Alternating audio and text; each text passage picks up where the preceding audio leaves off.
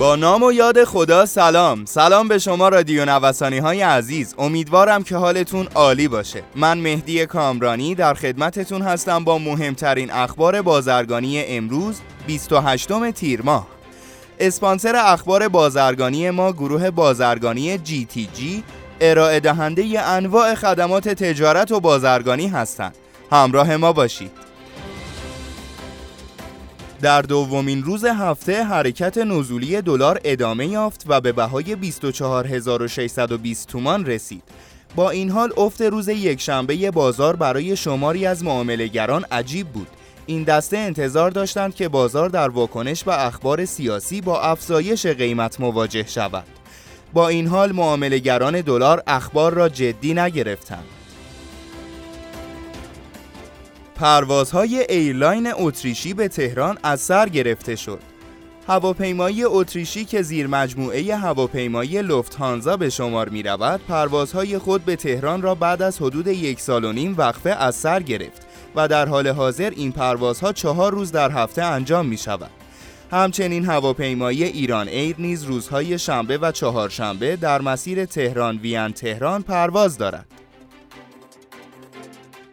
تولید خاویار ایرانی به 12 تن رسید.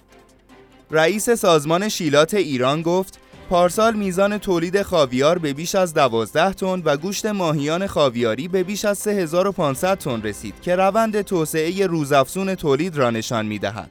همچنین رئیس سازمان دامپزشکی کشور نیز از وجود بیش از 100 مزرعه پرورش ماهیان خاویاری که دارای کد بهداشتی اتحادیه اروپا هستند خبر داد.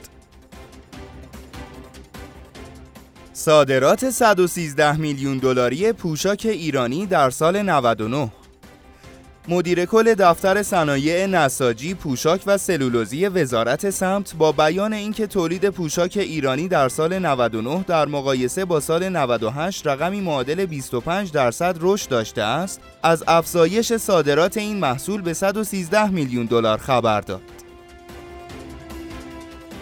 کمبود برنج خارجی با کاهش 80 درصدی واردات دبیر انجمن وارد کنندگان برنج گفت واردات برنج در مقایسه با دوره های گذشته کاهش 80 درصدی داشته که همین امر موجب کمبود برنج خارجی در بازار شده است.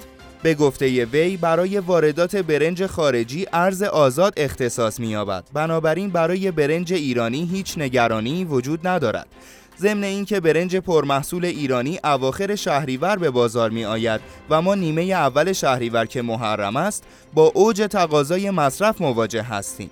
بنابراین ممنوعیت واردات ممکن است کمبودهایی ایجاد کند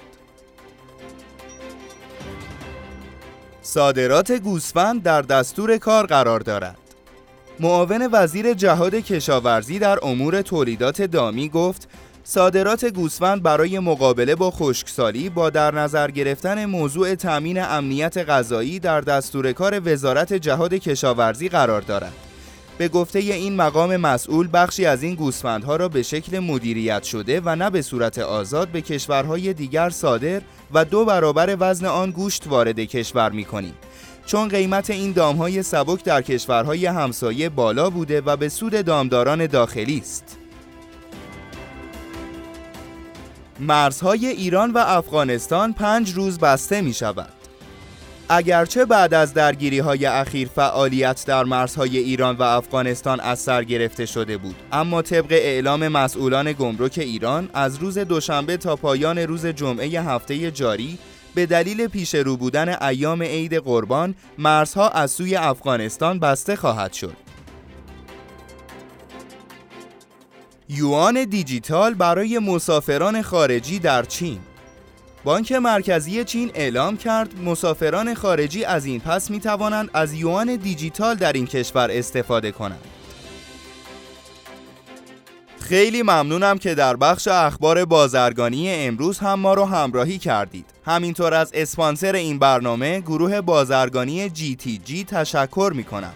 مجموعه GTG رو می‌تونید از gtg.ir دنبال کنید. تا اخبار بعدی رادیو نوسان شما رو به خدای بزرگ میسپارم. روز خوبی داشته باشید. خدا نگهدار.